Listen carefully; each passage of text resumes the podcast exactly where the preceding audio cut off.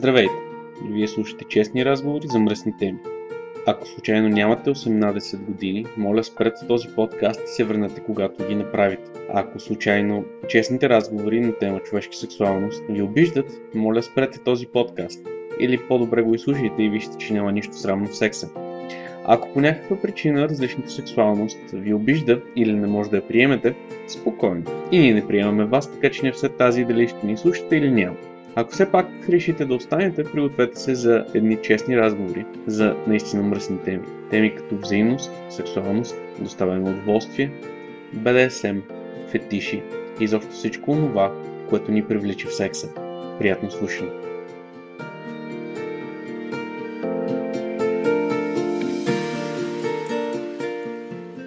Здравейте! А, вие слушате епизод 25 на Честни разговори за мръсни теми. Това е един от тези обещани епизоди, в които ще пускаме материалите от Unconference 2017. Започваме с темата на Луцифер, т.е. моята тема, защото мразя да говоря за себе си в трето лице, която е озаглавена ендорфинни нива и биохимия на болката. Искам да благодаря на Inner Speaker за основната аудиообработка на основния материал, тъй като записахме в полеви условия и качеството не беше особено хубаво. От Unconference 2017 имаме почти всички материали. Ще преценим какво може да бъде полезно като аудио и ще бъде пуснато. За съжаление, поради технически причини не успяхме да запишем първата тема на Руби, която беше а, за подчинението. Но съм сигурен, че ще можем да я запишем с нея отново в някакъв по-формален вид. Надявам се да не ви отекча изключително много с бръщолевенето си за биохимия, хормони, реакция на тялото и така нататък, но това е един интересен материал, с който искам да с който искам да покрия какво се случва в тялото, когато изпитваме болка и защо понякога болката им носи удоволствие. Ай, с тия съм бръщолевел глупости. Приятно слушане.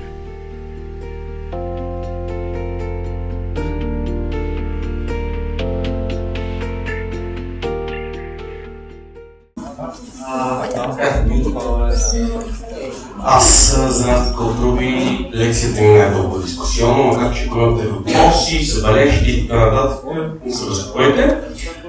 А, бях приготвил PowerPoint презентация с много текст и малко картинки по всички закони на презентацията.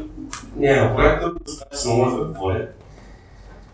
И за разлика от други повечето лектори, си нося лище с uh, talking points, просто причина, че моята тема има някакви термини, които и да искам не мога да запомня. Не съм толкова умен, колкото са другите лектори, но се опитвам.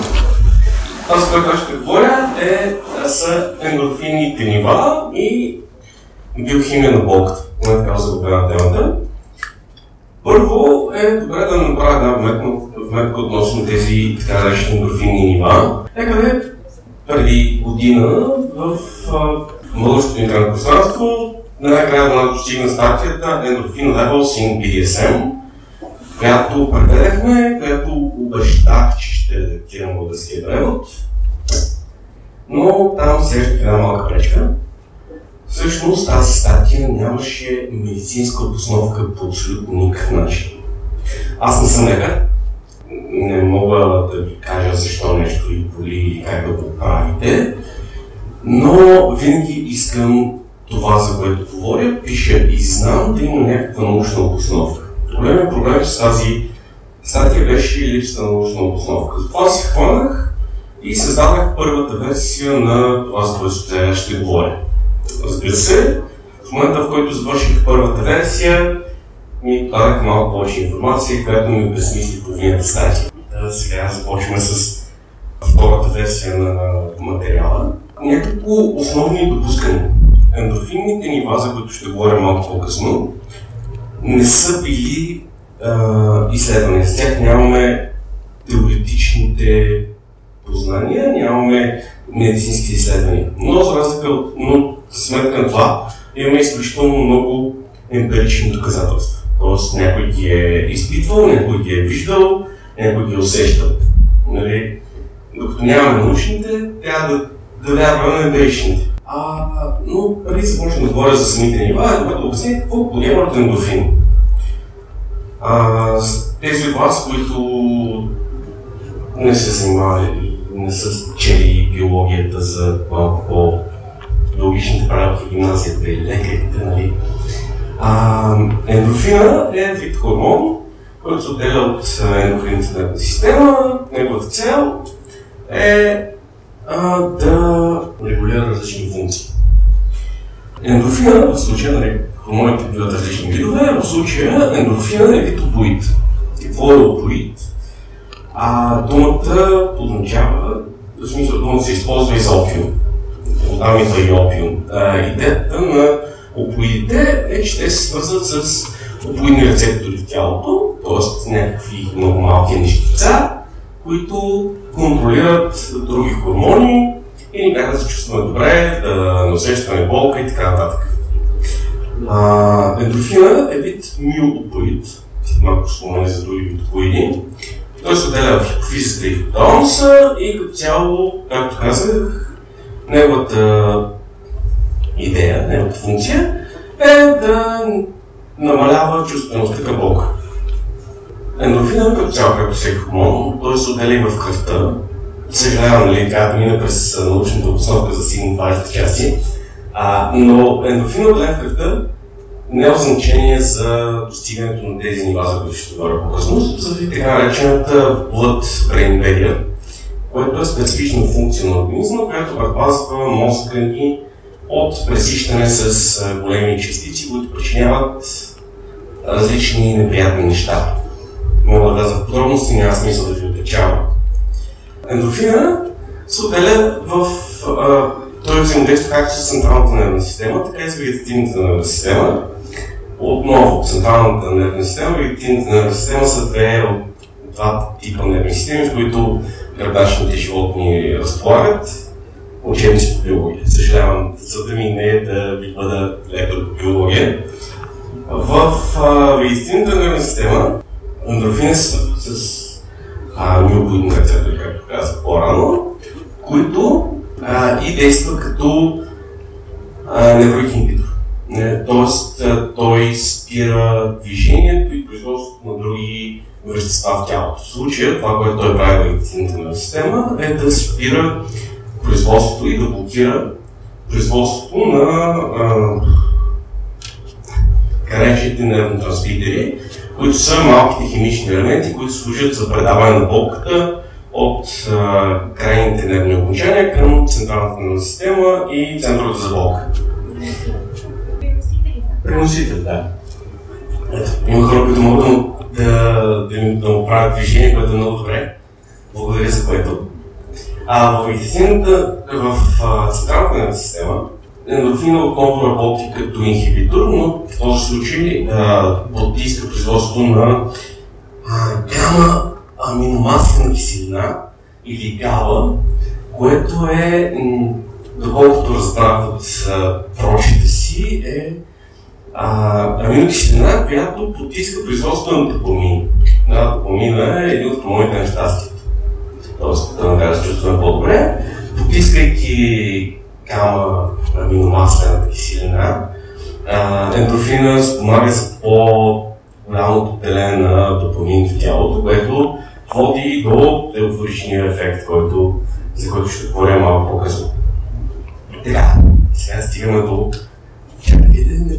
Имам още да говоря, имам да бъда скучен, още извърскам трябва. Преди малко споменах, че говорим за опоид, говорим за миоопоиди, които се свързват с миорецепторите, а, но за ендорфин, ендорфина всъщност е общо название на над 40 различни а, дълги аминокиселини, които най- общо могат да бъдат разделени в три групи. Ендорфина, миоопоида, а енкефалин, което е делтоопоид, който свързва с делта рецепторите, и диморфин. Таки трудните думички, за които споменах. Не мога да ги запомня. Като диморфина е той се свързва с капа рецепторите. Но а, от трите опоида, мил и делата са тези, които причиняват еуфорията. Те са тези приятни, които ние търсим. Докато диморфина или капопоида причинява дисфория, чувство на страх, паника и така нататък. Диморфина се отделя когато съзнанието е поставено в някакво напрежение, в напрежение, т.е. неудобно се чувстваме, натоварени сме, имаме проблеми. Тялото ни е така настроено, че произвежда ендорфин в определени случаи. Ендорфина, като цяло, нали, споменах за отрични ефекти и потискане, но той е част от а, наградата, която тялото получава. Той е причината за така наречения runner's high.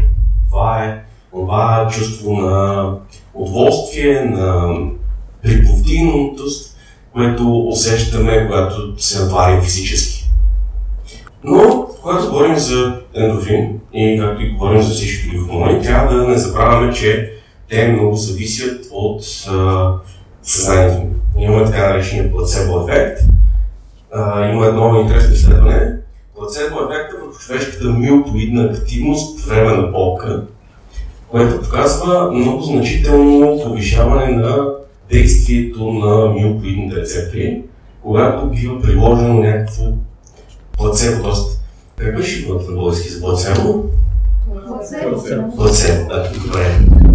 Психосоматично, да, това е другото. Което на контролната група и бива казано, че получава някакво, някакъв медикамент, който би трябвало да подобри поносимостта на болка, тя наистина е била подобрявана и то се говорим за резултати за на 10-15% повече, което е значително. Но ендорфина като а, инхибитор има и своите лоши страни. Тъй като ендорфина потиска някои други а, важни хормони за тялото, той може да причини а, различни диструктивни разстройства. Има изследвания, които тясно го свързват с посттравматичния стрес, post-PTSD, посттравматик стрес дисордър, с а, неврологичните желания за самонараняване и, доста, и, има предположения, които а, твърдят, че това се дължи точно на еуфоричния ефект, който на страна на еуфоричния ефект, който отделение допамин има, чрез ендорфина, от друга страна на инхибиращите свойства на ендорфина. Значи, като говорим за малко по текстните мембранти, т.е. за един плей и така нататък, ендорфина, като инхибитор, както казах, тази дума повтаря много, много, много са, а, има а, неприятното свойство да пречи на тялото да, да функционира нормално. А, ендорфина, особено когато се натрупва малко повече, а, има свойството да блокира възможността тялото да контролира собствената си температура. Всички знаем, че ние се потим, за да държим тялото си по-хладно, но при натрупване на ендорфини в тялото, точно функцията за температурен контрол, т.е. тялото или изтива или става твърде горещо. По същата причина ендорфина причинява понижаване на кръвното, понижаване на а, понижава частота на дишане, тъй като той блокира саморегулиращата се функция на тялото. А, трябва да имаме наистина това предвид, когато започнем след малко, когато след малко започнем да говоря за а, нива. Ендорфинните нива, които след малко ще обясня, изглеждат изключително хубави, изглеждат като а, естествен начин да, да се натрусиш, безопасен до някъде, но другите не са безопасни. Не искаме да си един партньор ще нали така? Поне повечето от нас. Стига толкова за ендорфин. Време е да минем на ендорфин, на ендорфините нива. Започваме с това, че, започваме с това, че от тази статия, която попадна в мене, от която започна цялото ми изследване, или по-специално ендорфин level BSM, там се говореше, че ендорфина се натрупва и се освобождава стъпаловидно. Тоест, а, трябва някакво време, в което се натрупа някакъв резерв, в който да бъде освободен проблем. А ако това е вярно, а, никой не трябва да казва, че е вярно, то ендорфина би бил единствения хормон в човешкото тяло, което се държи по този начин. А това на много хора има много изследвания, които показват, че това не е точно така. Той има същото поведение, което имат другите хормони в нашето тяло. Затова тезата, която аз поддържам лично след четене и така нататък, е, че а, този период на ендорфините нива, за който си говорим, всъщност е нужен на тялото да се освободи от а, потискащата функция на ендорфин, тъй като тялото ни е пълно с а, вещество, което има за цел да потисне трансфера на болка между нервите. Следователно, следователно е много логично да има нужда от това време между отделните освобождаване, както ще ни нарече по-късно, за да изчистим собственото си тяло и собствените си нервни обложения от натрупания резерв. Какво всъщност представляват така наречените ендорфинни нива, които споменавам толкова много пъти? В началото мислехме и поне така да която започнах, че това е освобождаване. това е освобождаването на ендорфин в тялото, което е бил натрупан, който е достигнал някакви нива, липсата е отново. Няма значение. А, както казах, тези ендорфинни нива нямат научно доказателство, имаме само емпирични наблюдения върху тях. Но те са били, макар и косвено доказани, че съществуват.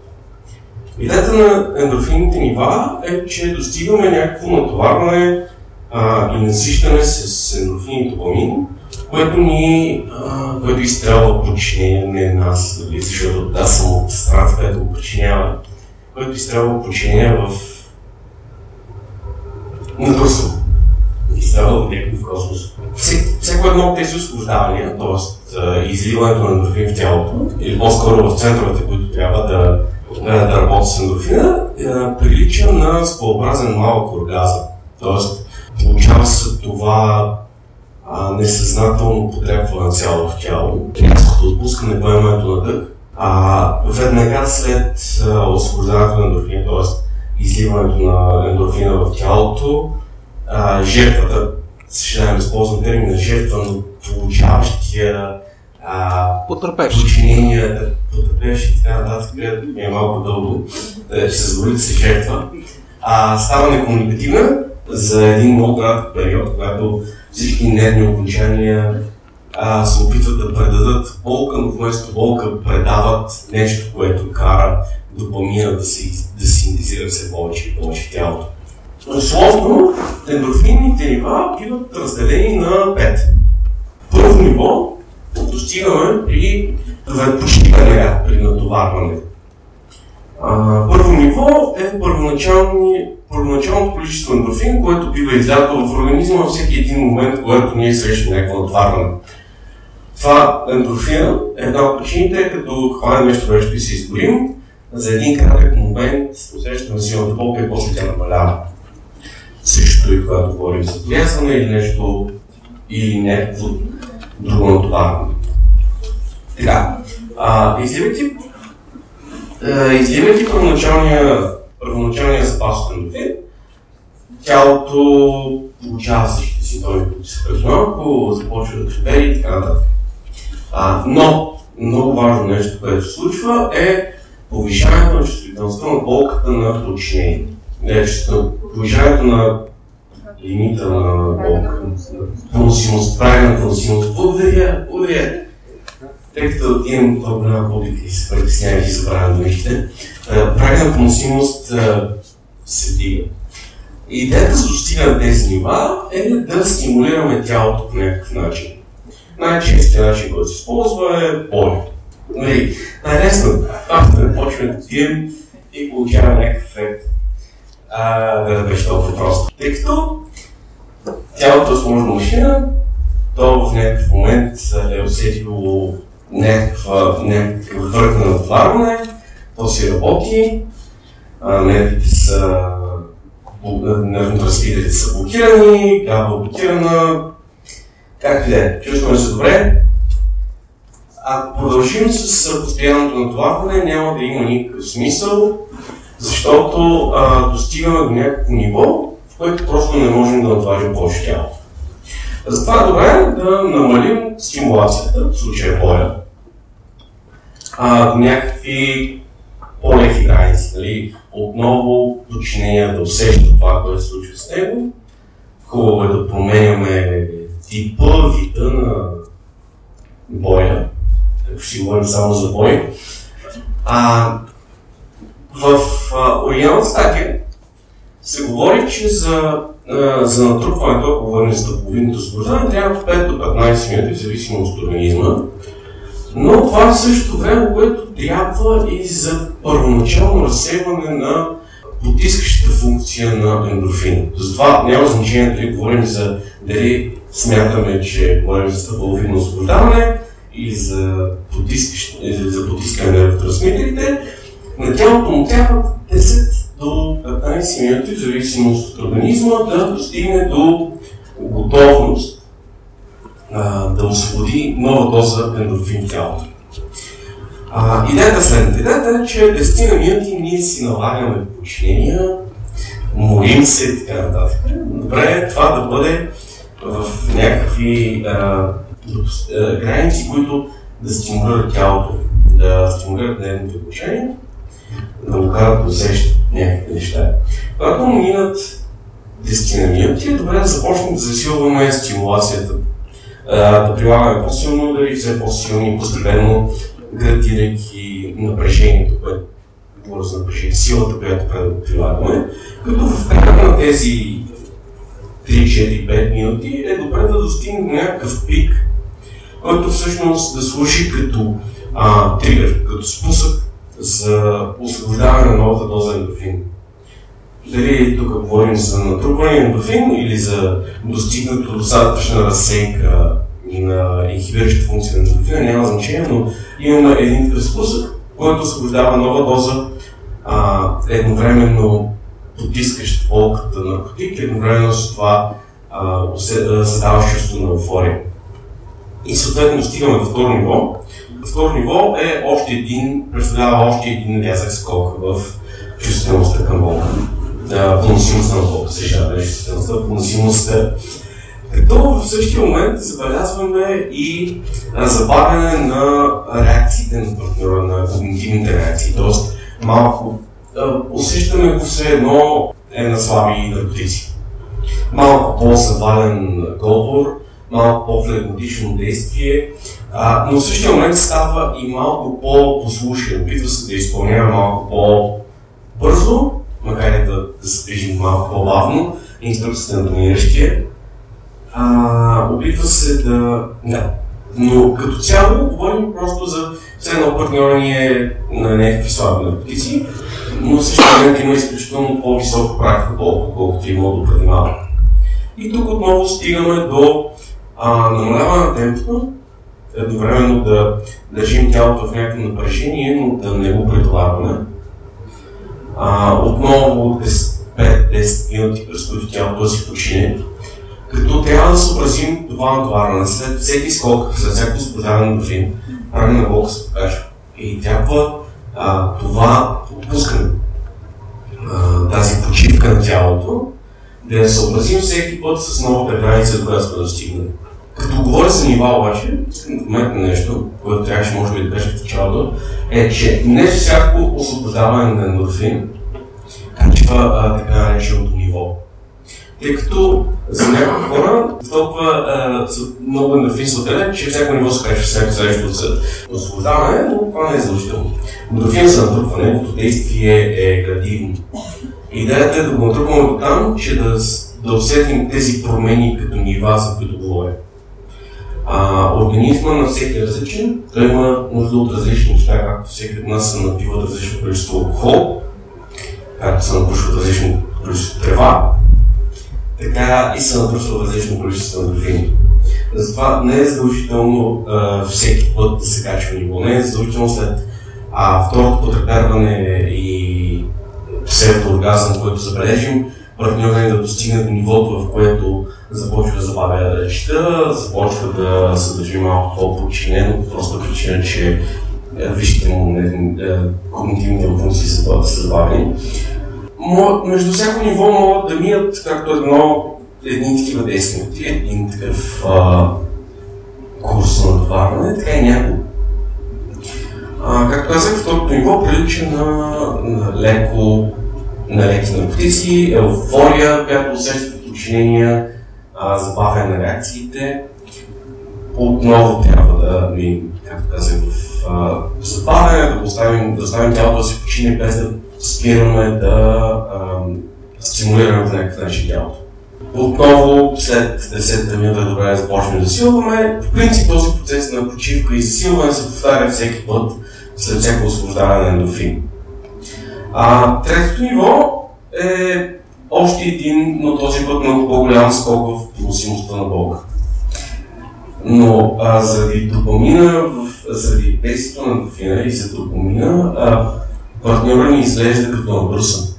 На него му е изключително трудно да се фокусира, изключително трудно да извършва а, финни действия с сърце, неща, които искат фин контрол.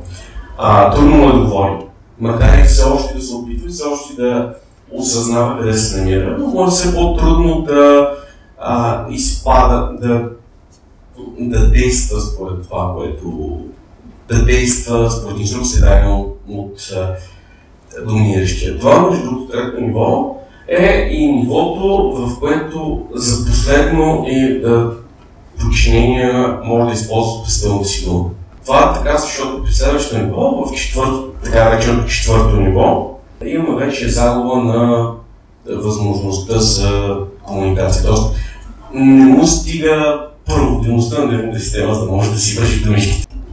В четвърто, така нареченото четвърто ниво е момента, в който а, освен загубата възможност да си кажеш представената думичка, отново имаме един гигантски скок в продължителността на болка, но а, имаме и промяна в а, усещанията. Всяко а, докосване, всеки допир задейства импулси, които освобождават все повече и повече допамин, благодарение на натрупване ендофин, който е блокирал регулатора на допамин. Навързах него, но като цяло всяко партньор ни става изключително сетивен. И то в добри смисъл сетивен. Всяко усещане е почти оргазмично, доколкото са ми го обяснявали. Всяко докосване причинява удоволствие. Отново, това е, един, това е една много хубава позиция, в която да си държим партньора. На мен лично много ми харесва. Но, разбира се, а, няма да... Има хора, които си повече. Ей, това е така нареченото пето ниво, а, в което вече имаме пълна липса на адекватна реакция. До толкова мозък е, мозък нервната система са пропити с ендорфин, до толкова някои от нещата са някои от функциите ни са потиснати, от, са блокирани от натрупване ендорфин, че а, липсва адекватна реакция. Това, това е момента, в който партньора не може да комуникира адекватно. И това е момента, в който намесваме динофин. А ако в някакъв момент през цялата тази процедура, разбира се, прекарали партньора си, той се чувства да, неспокоен. Той е изпитвал някаква нервност.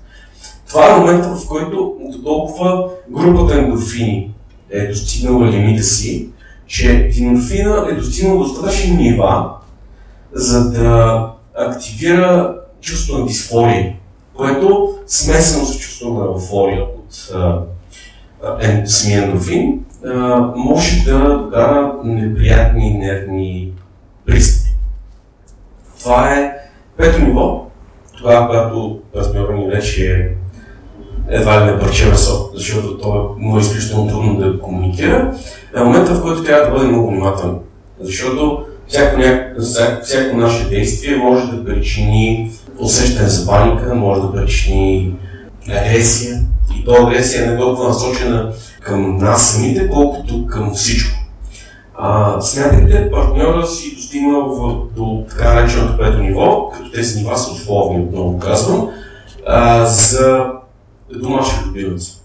По-скоро за наранено животно, което няма адекватна функция за контрол на собствената си реакция. Когато се занимаваме с ендорфинните нива, независимо за кое ниво говорим, независимо дали искаме просто да причиним някаква еуфория на партньора си, независимо дали искаме да го докараме до състоянието на дишещо, на дишещ зеленчук, който свършва всяко наше докосване, трябва много да внимаваме за това, за което говорих в началото, а именно за, за страничните ефекти, които има ендорфина като инхибитор в тялото. А, трябва много да внимаваме за това дали дишането на партньора става твърде плитко, дали не се забавя по някакъв начин пулса дали кръвното му не пада. Трябва много да внимаваме с всяка една реакция на тялото, всяка една а, всяко микродвижение, микроизражение, микропоемане на дъх дори трябва да бъде трябва да внимаваме с него, защото това може да покаже, че партньорът изпитва някакви затруднения. Всички, както казах, всеки един от нас поема по различен начин наркотиците, а тук говорим за много наркотици. Говорим, макар и за естествен наркотик, говорим за много наркотици. Като много трябва да внимаваме на партньора не се чувства сигурен през цялото време. Защото а, можем да достигнем до а, така наречен ендорфинов шок. Това е онази реакция в пето ниво, за която говори, където ендорфина става много повече. Това може да бъде постигнато, това може да се случи много по-рано. Партньорът ни може да, из, да изпадне в силно чувство на, на паника, на страх.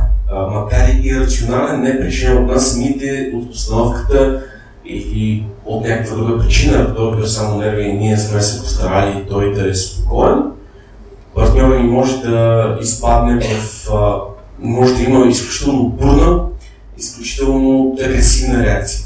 Отново, агресивна реакция не е задължително насочена към нас сами. Тя може да бъде насочена и него самия, но доста често реакцията е към този, който причинява усещането, т.е. ние. А, след като спрем да си играем, нали, достигнали сме някакво ниво, достигнали сме лимита, а партньора ни е свършил, не знаем си колко пъти от бой, а, изключително е хубаво и така нататък, особено на много по-високите нива, е добре да се погрижим за него. Тоест, в всеки случай, когато говорим за BDSM, Aftercare е много важен. Aftercare за тези, които не говорят английски или не са запознати с термина, означава послед, последващи грижи. Когато обаче говорим за ендорфинните нива, особено за по-високите, е добре да знаем, че а, висшите функции на партньора, т.е.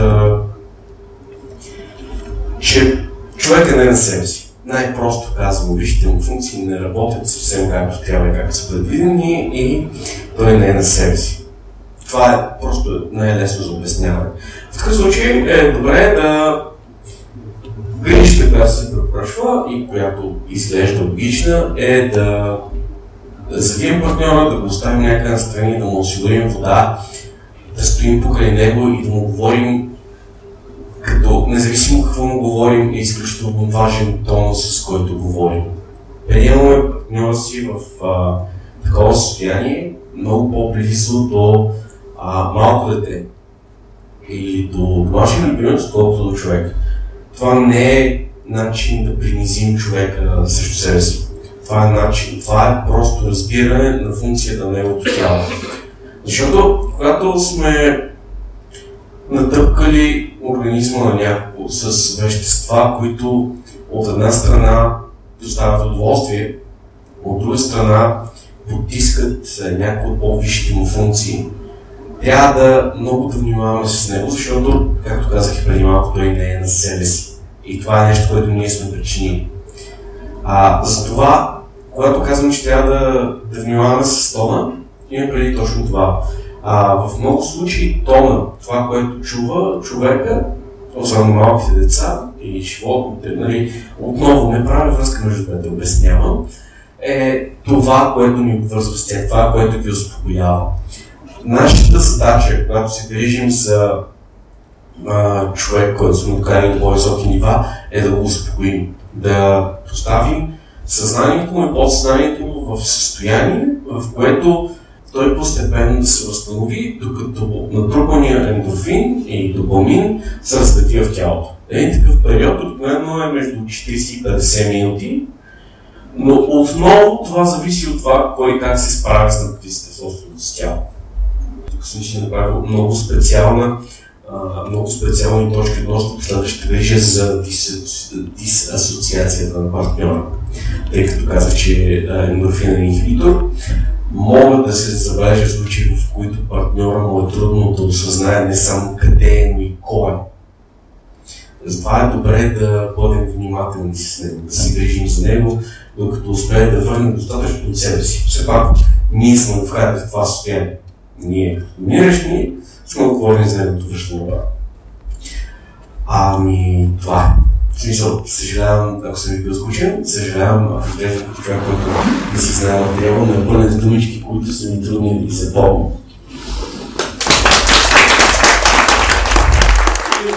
Въпроси?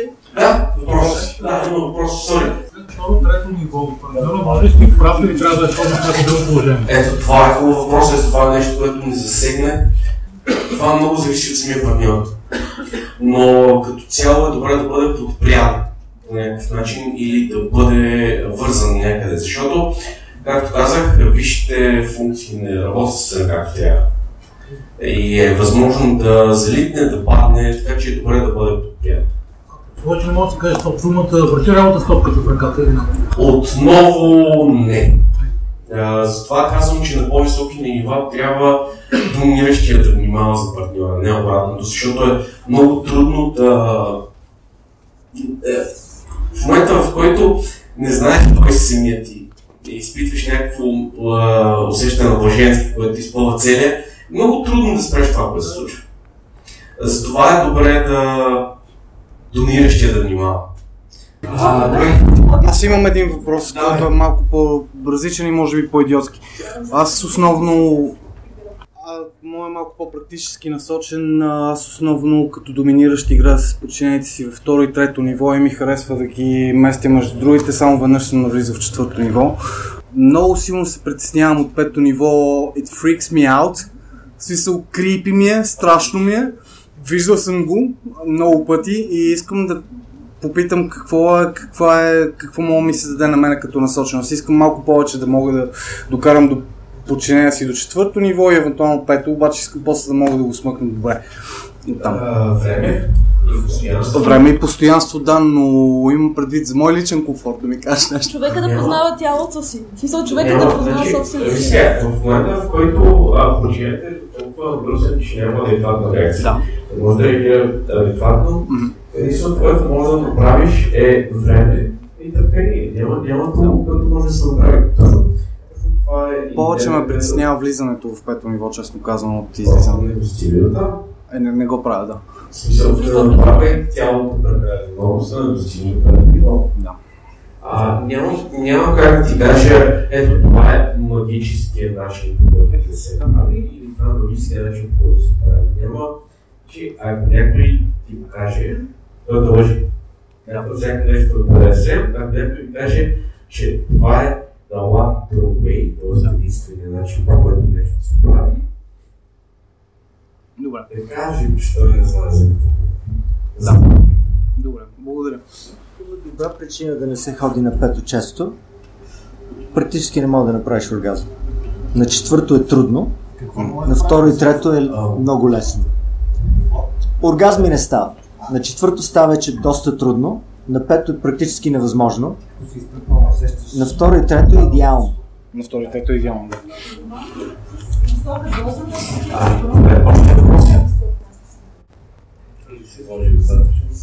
Даде? Понеже работата ми е свързана с наркотици много пряко. а, само да ви кажа, ви каза, че трябва да се внимава. Много малко хора знаят как да внимават с човек, който е надушен. А, за щастие, ако нямаш някакви проблеми с кръвно и така нататък, а, тялото успява да компенсира, но ако има някакви проблеми, като дори самият ти не ги знаеш, или си пил, или си взел някакви други вещества и така нататък, а, какво значи да внимаваш? Не, не знам някой да доминира с апарат за кръвно.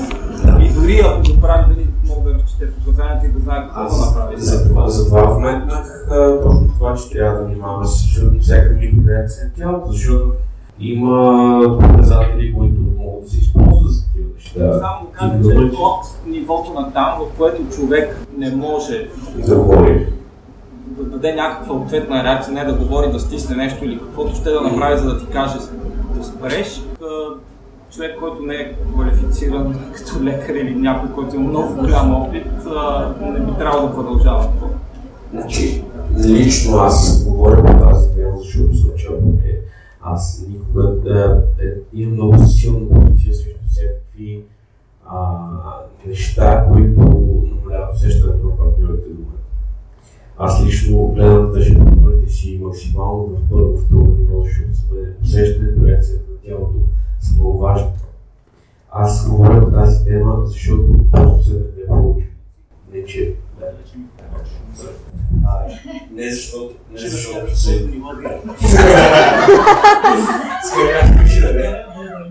Затова, затова, затова говоря по тази тема. Аз лично гледам, държа партньорите си ниско, защото за мен е важна тялото, без а, мотивировката на наркотиците. Затова имам лично правило срещу играта с хора, които са пили, пушили и са употребявали каквито и да е стимуланти или успокоители. Това е лично правило. За мен говори за микрореакциите при по-високите нива, за мен микрореакциите да потигая с човека са изключително важни. А, те са това, което ми доставя удоволствие всъщност. А, В този контекст искам аз да спомена един аспект, че последните нива на ендорфина, когато буквално подчинение няма никаква идея какво се случва с него, попадат а, извън safe, sane, consensual принципа на български, както там се превежда, не знам. Но тогава нямаме консент. Безопасно, нямаме адекватно съгласие позиция. да продължим да правим каквото и да е от среща, просто причина, че човека не Няма може позиция да, и съгласие. да, говори, да. So, да. Не може и да го оттегли. Когато не значи не, а да значи може би.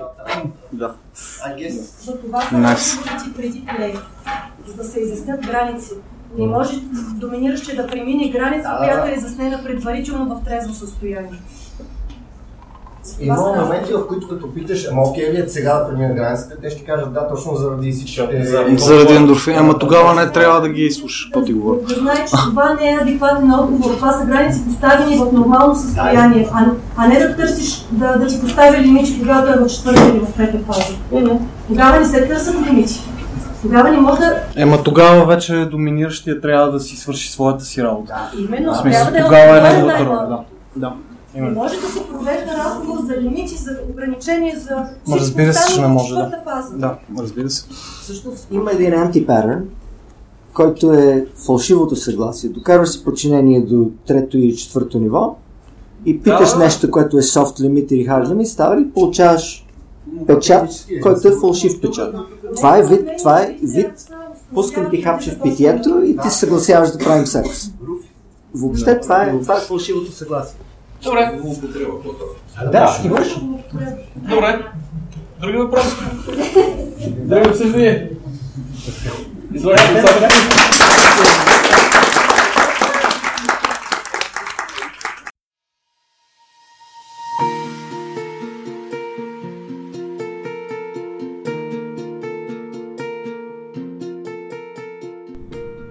Надявам се лекцията по липсата на друга дума да ви е била интересна и полезна. Обещавам самия материал, който съм написал да го публикувам, когато мине някаква редакция, защото бях значително наруган за правописните грешки и за стилистиката на материала For Sense of Rope. Обещавам, когато мине някаква ре- редакция този материал, да бъде публикуван и във форума, и като текст в портала.